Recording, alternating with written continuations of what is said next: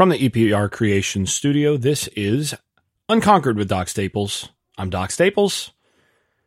As always, this podcast brought to you by EPR Creations, bringing you the best of internet marketing and website development for an affordable price by Luis Marquez of Keller Williams Realty in Jacksonville, Florida. Seriously, have him stage your home. You'll sell it faster than you would for a higher price.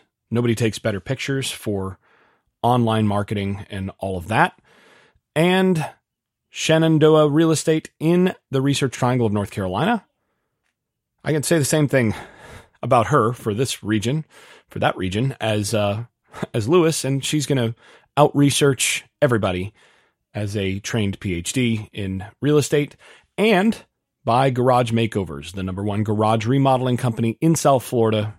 Be the envy of your neighbors. Get your garage completely redone and make sure that everything has its place. All right. Well, this has been a wild week. Going to the game, and the game being on Sunday puts everything behind. So I'm doing everything I can to get a fuller evaluation and analysis in. And I wanted to do a week one overreactions and everything else. And boy, not getting everything set until Tuesday morning makes that a little hard. So going to do my non-hot takes recording here after having taken a look at the replay of the game and go through some things basically a little bit more in-depth and a little more carefully than what I did on the Hot Takes podcast, which, of course, was recorded on the expressway and while I was driving back from the game. So a whole different world with that one. But yeah, a few things that absolutely stood out on not only on a rewatch, but just reminding me of some things that stood out when I was there. First of all, I want to emphasize how much better Florida State was in coverage than they've been in recent years. I think the cornerbacks, the difference with the corners allowed Florida State to be much, much more robust and varied in how they did things up front, and just gave them a lot more flexibility defensively. And frankly, LSU has probably the best wide receiver core Florida State will face this year in the regular season, aside from maybe Wake Forest, but I think LSU probably has the best group. So, you know, if you don't give up a bunch against them, that's a really good sign. That's a really good sign for the rest of the year. And you could see the difference that Ventrell Cypress made. One of the things, it's hard to tell again on TV copy what's going on downfield at times. But when I was watching the replay, it's one of those things where you could be deceived to say, oh, well, you know, Florida State didn't cover real well, because there were guys that were open at times. But there were a lot of times where Daniels just did not have a place to go. And you can't really tell on the TV copy why, but it's because he was trying to target one of those corners in particular, and they're just they locked their guys down. There were two or three times toward the end of the first half, for example, where you've got Cypress on the defensive right side, offensive left side, and they have him man to man, isolated in a solo type situation up against neighbors, and neighbors just could not get free. And Daniels just tossed it out of bounds a couple times, trying to hit him on some verticals. And it wouldn't have mattered if it had been on target, because Cypress was absolutely smothering neighbors in those cases.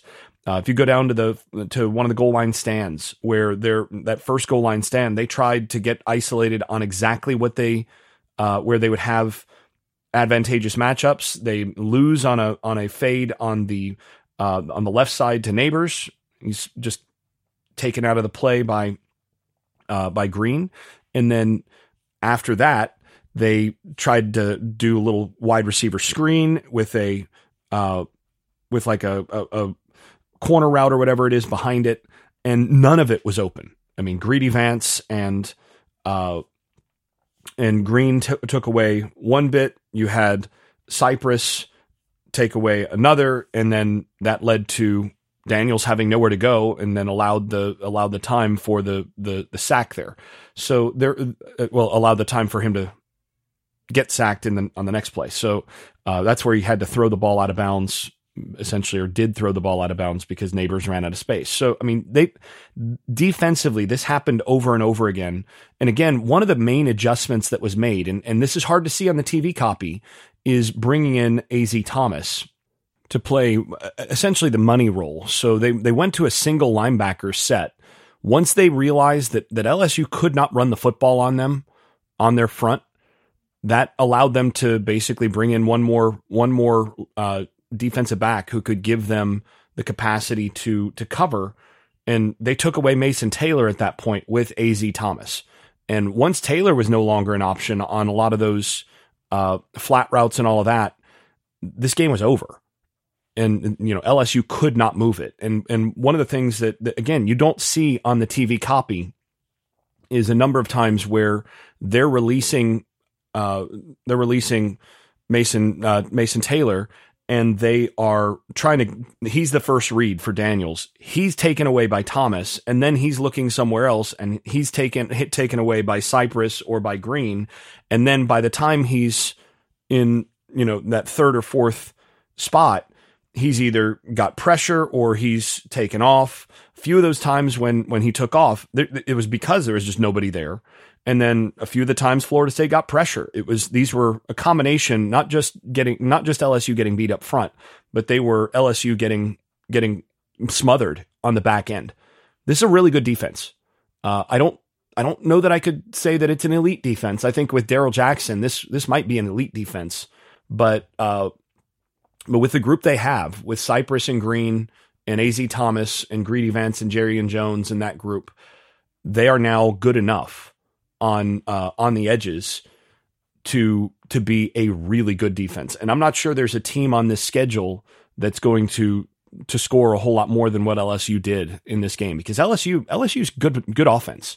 And that also stood out in terms of thinking through this game and thinking through its implications for the future.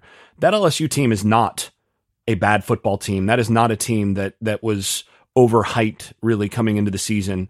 That was a really good team. They're going to contend for the SEC West. I don't think they're going to win it. I think that's probably going to be Alabama or Texas A&M. I think those are the two best teams in the SEC West. I said last year, I thought Texas A&M would be in for a rough year. I thought they were a year ahead in terms of the hype, which often happens with these elite recruiting classes. And turned out they also had a few turds on that roster that they had to purge. And now all of a sudden, some of those younger guys that were freshmen last year, sophomores, and they had a good class before that are now juniors. And that's going to be a really good football team, that Texas A&M team. And they're a team that now Miami has to play this week. So that should be fun. And again, you look down the list at teams that Florida State's going to face, and nobody else is sticking receivers out there, a whole core of receivers that's as good as LSU, except for maybe Wake Forest. And again, Wake Forest, you know, they lost one of their two top guys at the beginning of the year. So that bodes very well for Florida State. And a few things also stood out in watching the replay is how much LSU had prepared for things that Florida State struggled with, not only against them, but against Oklahoma and some other teams last year. They went with a lot of bunch formations. Florida State was terrible against the bunch last year. They used a lot of motion to try to cause problems for the safeties and corners and backers as they communicated there. And they did a lot of quad type stuff where, you know, you end up with a fourth guy going to the same side. So flooding the same side, all things that Florida State struggled with last year. That is bunch motion stuff. And then, you know, four to a side, and Florida State handled all of them a lot better than they did last year. Again, I think you can see that Patrick Sertain has had a significant impact for Florida State as a coach, not just as a recruiter. They've benefited there. I think the back end communicated better, and the corners, just in terms of their overall technique and all of that, they were much better. One thing you did not see was a lot of panic from the corners. Even when they appeared to be beat or when they had to make up ground, they fought and they finished. And that's one of the things that really stood out. You think about Thomas with the one where, you know, it's a little hitch route and he's a little bit late there, doesn't have the best angle, but manages to punch the ball out anyway, gets his hand in there. And you could see the frustration from LSU there, from the LSU receiver. That was number 11, I think. And he just got frustrated because, again, you feel like you've got the guy beat. But that's one where just the effort level, the lack of panic, and then just finishing the play. That's the difference between a first down or more, and then LSU being in a long yardage situation or having to punt. So yeah, a lot going on there, but I thought the back end for Florida State was a lot better. And Cypress is better than I thought he was based on the spring game and, you know, some of the stuff from practice. Looks like he's a guy that you want locked in on game day. And honestly, I'm not sure he's not the third best corner at Florida State, but he's a guy that will play probably in the NFL and, you know, probably not be a high draft pick, but a guy that can handle, you know, these NFL caliber type wide receivers that LSU put on the field. And the other thing is that these guys are used to going against Keon Coleman, Johnny Wilson, you know, Destin Hill, Winston Wright, Deuce Spann, Darian Williamson, etc. And so they've been through the fire all camp, and they looked like they've really benefited from that. Another thing that I wanted to bring up here is that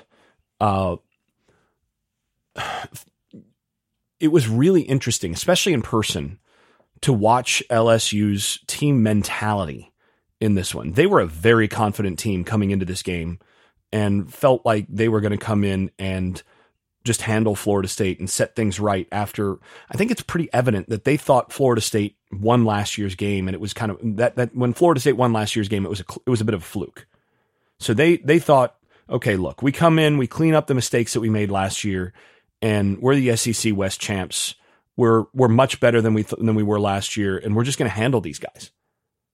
And then you could see after drive one, where they got down inside the 5 yard line and had 6 cracks at it and couldn't do it. You could see them kind of like, huh, just collectively as a team. And then when Florida State got in first and 25 after one of the softest offensive PI calls, watching it live in the stadium, I couldn't really see whether I agreed with it or not. that was really bad. After that play, you get a team in first and 25, and that should end the drive. And it didn't. FSU just casually and calmly, 11 yards on first and 25, then, you know, get a little bit on second down, and all of a sudden you get your third down conversion with that little scramble drill on a really nicely designed play, a little shallow where they had some verticals working on the front side. So it was like a 3 verts to one side and then the shallow coming across from the left. And then, you know, Jordan understood if he can't get it to the verticals, his out is take off right. And you've got a guy coming in Wilson who is tough to cover. He's coming open on that shallow. You get him on the shallow, you get a first down, and all of a sudden after first and 25, you've got a first down. That's deflating for a defense. And then the next play is Keon Coleman, and you realize like, oh, they got that dude. So you could see that being a bit of a shot to LSU's confidence in terms of not being able to handle FSU's defense up front and then having some trouble with finishing the drill on a first and 25. And LSU managed to hang in there and sort of got their confidence back going into the half. You know, they were up by 3. But again, as I said on the Hot Takes podcast, sitting there live or standing there live, the feeling was, look, I mean, FSU played really poorly in the first half and LSU's only up by 3. Like, this is a really unstable lead for the Tigers. You know, if I'm Brian Kelly, I'm telling those guys like, look, they didn't play well. We didn't, you know, play great, but they didn't play well, and we're only up 3. We need to make sure we finish things. And if I'm Mike Norvell, I'm going, guys, just clean it up, and you can blow this team out. And that's what they did. And you could see by the end of the third quarter, LSU realized. I mean, it was one of those things. It's like getting in the ring with a boxer. You've got a boxer who comes in absolutely confident that he's going to knock out his opponent and pretty easily. And then that guy gets into the middle rounds with someone who has been able to take his best shots on the chin. It's like, I've hit him with the best I've got. and he doesn't look worse for the wear, and now I'm in trouble. Like, you could see LSU get into those middle rounds and realize, like, I don't think we are what we thought we were, and they definitely aren't what we thought they were. And, you know, I think this is actually a sort of weird advantage that a team like FSU can have when playing against an SEC team, is I think the confidence from LSU coming into this game partly arose from their winning the SEC West last year, and therefore believing that, like, look, we're better, we're more talented than the teams we're going against. And even though they had played Florida State last year, because it was at the beginning of the year, because of some things you could point to as like, well, you know, we should have won that game, you just make a kick, etc. Well, you hit that SEC team in the face and take their best shot and demonstrate that you're actually the physical aggressor, that you're the more physical team, and you can get those teams to doubt a little faster than some of these others. So, you know, that's an interesting thing. I think once you break through that initial confidence, you can get those teams to doubt. And frankly, LSU got to the point where they were doubting by the end of the third quarter. And when FSU started pouring it on with a couple touchdowns in the fourth, they flat out quit. And I don't think I've ever seen an LSU team quit, but that team quit. They did not, you know, they went down for the 10 count and they just, you know, throw in the dang towel. And that's what they did. And that makes you kind of concerned about where LSU is as a program under Brian Kelly. But that team quit. And like I said, I have not seen an LSU team do that pretty much ever. So a few other notes from the rewatch, and then I'll go through actually some of the notes that I had in live. You know, I was taking notes from the stands and wasn't able to read these really because I was driving. But a few other notes. One is I thought Jared Verse played really well in this game. You know, he didn't impact the game and just dominate to the naked eye, to the casual watcher, like he did last year, where he just ate Will Campbell alive. And Will Campbell's gotten a lot better. There's no doubt about that. We talked about that coming into the game. He's gotten better. So, you know, I don't think Verse was just going to dominate him that way this year, even if they had lined up the way that they did. Other thing is that LSU put a lot of effort into protecting their tackles. So, and in particular, wherever Verse was, they chipped him a ton. They put the bunch to wherever Verse was. They did a lot of different things to try to force him into situations where Campbell would have an initial advantage in terms of leverage. And so that was definitely something that LSU schemed. But here's the thing. Florida State expected that. It's pretty clear that they expected that. And they ran, you know, some tight front type looks with Verse almost as a, you know, Verse was in the four-eye at times, you know, over the inside eye of the tackle rather than an edge rusher. There were times where they did a lot more loops and stunts up front in this one than they did last year, where they just turned him loose. And they asked him to be much more sound in his run fits and in terms of his pass rush lanes. I think the plan was not so much to get pressure on the edge from the ends. There were a few times where they did that, where they lined up with the wide nine and some of those things from the ends. So only a few plays. And you get the one where Verse did beat Campbell right off the ball and nearly forced a fumble, you know, basically forced a throw into the back of the offensive lineman. And by the way, in my notes, I see this as well. Right before that play, I commented to my friend again. This is one of the show's sponsors, the owner and proprietor of Garage Makeovers. So I said to Nathan right before that play, I was like, "Man, Verse has been a little quiet yet. Right about now is when you'd expect to see him do something." And right at that moment, Verse burst and, you know, got into the backfield. And you could see that's basically what they asked. They wanted those guys to be much more careful in their rush lanes and not to get upfield too much on most plays. And then every so often, periodically in certain situations, they'd turn them loose, but only a few times, because it was evident that they felt like they could cover downfield. And the key was stop the run with those front four, and then make it difficult for Daniels to escape with those, with that front four. They wanted to compress and constrict the pocket more with the, with that front four than getting a bunch of sacks or trying to get around the edge with their ends. You know, they were willing to trade maybe a sack or two extra from the ends and maybe some stats for Verse. They were willing to trade that for Daniels having to throw from a muddy pocket and from guys in his lap, which he's not comfortable when he does that.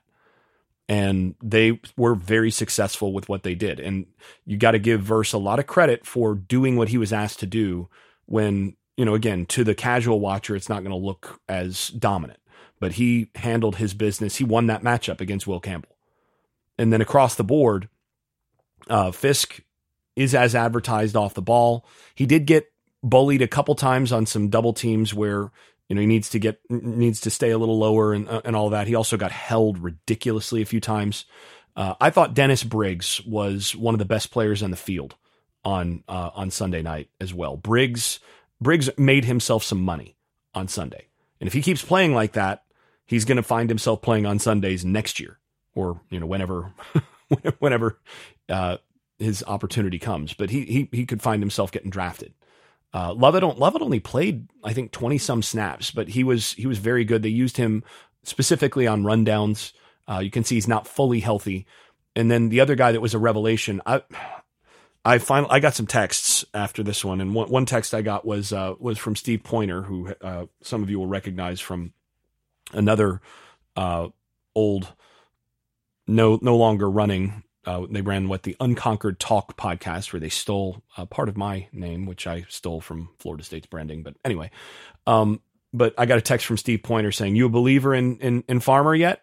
Because I've been telling him during the offseason, like, Farmer is, he's going to be a good player, but he's got to prove to me that he's there this year. Well, you got me, son. I am now a believer. Farmer is now a top tier defensive tackle in this conference. And he's a guy that's going to be a problem for everybody this year.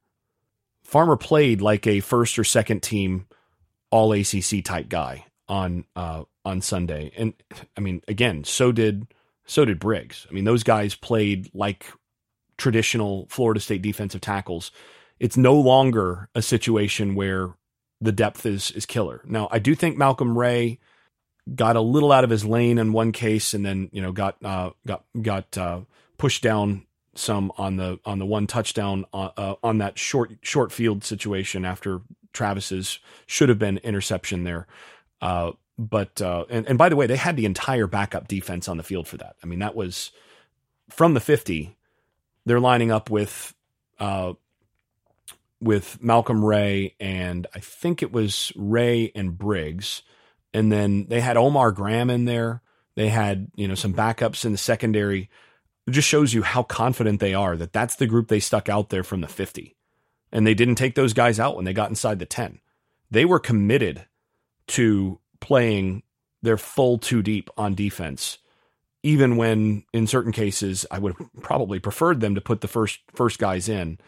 But that ended up paying off, because down the stretch, they were the fresher and better team in the second half. I mean, they bullied LSU in a way that, again, how many times have you seen an LSU team just get flat out bullied? And again, how many times have you seen an LSU team quit? So yeah, there were a few things that LSU was able to do that gave them trouble. And specifically that had to do with putting the backers in a bind with some backs. I mean, that first play, releasing the back out of the B gap and then, working, it was a tough situation in terms of eyes for the backers and the star trying to sift who's responsible for what on that cover 7 look. And they did some of that on the night, knowing that would play with what Florida State likes to do and how they handle their assignments. So it was a little bit of that. And there, you know, there were some guys that got open in those cases, but by and large, this was really good defensively. Oh, and another important note here. I thought Florida State also identified the weakness for LSU's offensive line. Miles Frazier, the number 70, he was the FIU transfer that Florida State looked at a couple of years ago and ended up, I think they basically just passed on him. They preferred Bless Harris to him, essentially. And they made the right call. He got handled in this game. He was the weak link for LSU up front, and he was repeatedly handled by Lovett, Briggs, and Farmer. I thought both offensive guards for LSU at times had their hands full, but over and over again, Frazier got blown up into the backfield, and that just cost them any chance they had at a positive play, especially on short yardage. It was impressive what FSU did in that department, and recognizing that would be something that they could take advantage of, and how they lined up and took care of that. So now looking through some of my notes from the game, one thing I think Florida State's going to have to do is, I think I mentioned this on the Hot Takes podcast, but it's hard for me to remember what I did because I was driving, and it was, very, very late it was not late in the night. It was very early in the morning. But I do want to see more Rodney Hill. I think he brings the vision and burst to the table that they need against some of these better defenses. I think it would be better to see him rotate in a little earlier in some of these games. If Benson is not hot, I think giving Hill a chance to come in and be that change of pace a little earlier would be good. I was calling for him. Got my notes here in the third quarter, going into the third quarter. I want to see 29 at running back. FSU has missed Ward so far. Yeah, well, when he came in, I think he validated that. Another thing is, I thought Florida State's offensive plan in the first half was not one of their best as an offensive staff. So when I was sitting in the stands, I've got a good view. I've got basically the offensive coordinator's view there from the booth, or a typical offensive coordinator's view from the booth for those that sit in the booth. And what I kept seeing was LSU playing press type looks, going one-on-one, where you've got a receiver with all that field, opportunities where just let the receiver eat. And FSU came in determined, I think, to just give Jordan Travis easy throws with screen game and some of the perimeter stuff. And they really played around with a lot of that stuff early. When I was sitting there and looking at my notes, I'm going, just take the one-on-ones. I mean, these were my halftime notes. FSU has looked like the more talented team. Just have to settle down and execute. Take the post routes they're giving you. Just take the one-on-ones, because through that first half, yes, Keon Coleman had the one long touchdown. Yes, Johnny Wilson had multiple catches, and you had Coleman with a few others, but it didn't look to me like they were determined to just take advantage of those one-on-ones downfield in the way that I thought they could and should have early on. When they came out in the second half, and they knew LSU was going to play them that way, that they were going to go just single coverage on those guys, they started to just take advantage of those downfields. And, third quarter, one of the first things in my notes, Coleman is a bad man. There's the post, because that post out of the end zone, or nearly out of the end zone, was exactly what I'd been calling for two quarters to that point. I'm looking at it, and as a play caller, if I'd seen that structure, and I had the receivers I have against those guys, I'd be going, all right, let's run Mills. Let's run, double post. Let's run a variety of these things to just get me my one-on-one and let those guys go up and get it.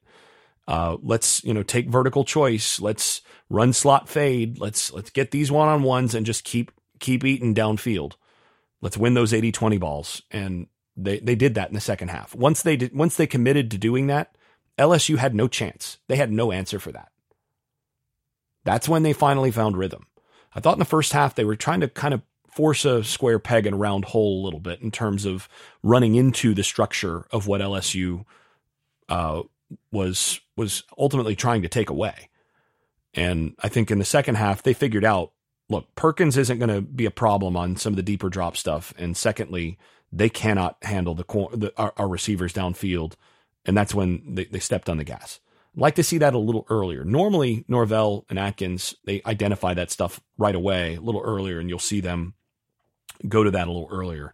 I think in this one, they tried to protect Travis a little bit more and establish some other stuff early on. And some of that stuff paid off in the second half, but I think they could have gone to some of the downfield stuff a little earlier. And this game probably doesn't look like it does in the first half because they probably get a couple of those long plays in the first half. So, yeah. So beyond that, I could say a lot more, but we're just going to go ahead and wrap there for this one. I'm running out of time here. I've got to go ahead and get to my other job, but we'll go ahead and wrap this as a follow-up episode. And then I'm going to try to get one more sort of week one overreactions where I may come in with a few more things from this game. But I'm going to take a national look, and then I'll do a brief preview of this Southern Miss game, which I don't think will be a problem for this team. So yeah, I enjoy it. Florida State got a legit top 3, top 4 team in this. And they'll have as good a chance as anybody to not only make, but win the college football playoff, especially given what the rest of the conference and what the rest of the FSU schedule is going to look like. I'm not sure, honestly, that there is I'm not sure that Florida State didn't just play the best team on their schedule. And I'm not sure that there's another team on the schedule that's going to be able to keep this offense under 40 points, because I think this is an offense that is capable of executing and putting up 40 points, even in a bad performance. I mean, they had a bad half. This was a C+, maybe B- level performance for Florida State. And they beat the door. They beat the doors off of a very good football team with their C game, or at least with no better than their B game. That's the scary thing, is that this Florida State team can be a lot better than they were against LSU. And they absolutely beat the doors off of a very, very good team. We'll wrap there. This has been Unconquered with Doc Staples. I'm your host, Jason Staples. Thanks for listening. I'd like to thank my advertising partners, EPR Creations, Luis Marquez of Keller Williams Realty in Jacksonville, Florida, Shenandoah Real Estate at shenrealestate.com in the Research Triangle of North Carolina, Garage Makeovers in South Florida, and then, of course, if you have not stopped by the Unconquered Podcast shop at unconqueredpodcast.com, you can buy stickers and all sorts of other gear. Go ahead and do that. Always helps support the podcast. Thanks also to those supporters over at Patreon, where I post video analysis and field questions for the podcast from supporters. I'm especially grateful to those above the dynasty level. That is Andrew Garrett, Brian Leininger, Jonathan Kennedy, Lee Caswell, Travis Smith, Tyler Kashishke, Dave Blair, and Bert Bertoldi. If you've been enjoying this podcast, please leave a 5-star rating over at Apple Podcasts or wherever you listen to podcasts. Post us on social media and tell a friend. This has been the Unconquered Podcast. I'm your host, Jason Staples. Thanks for listening. I made this.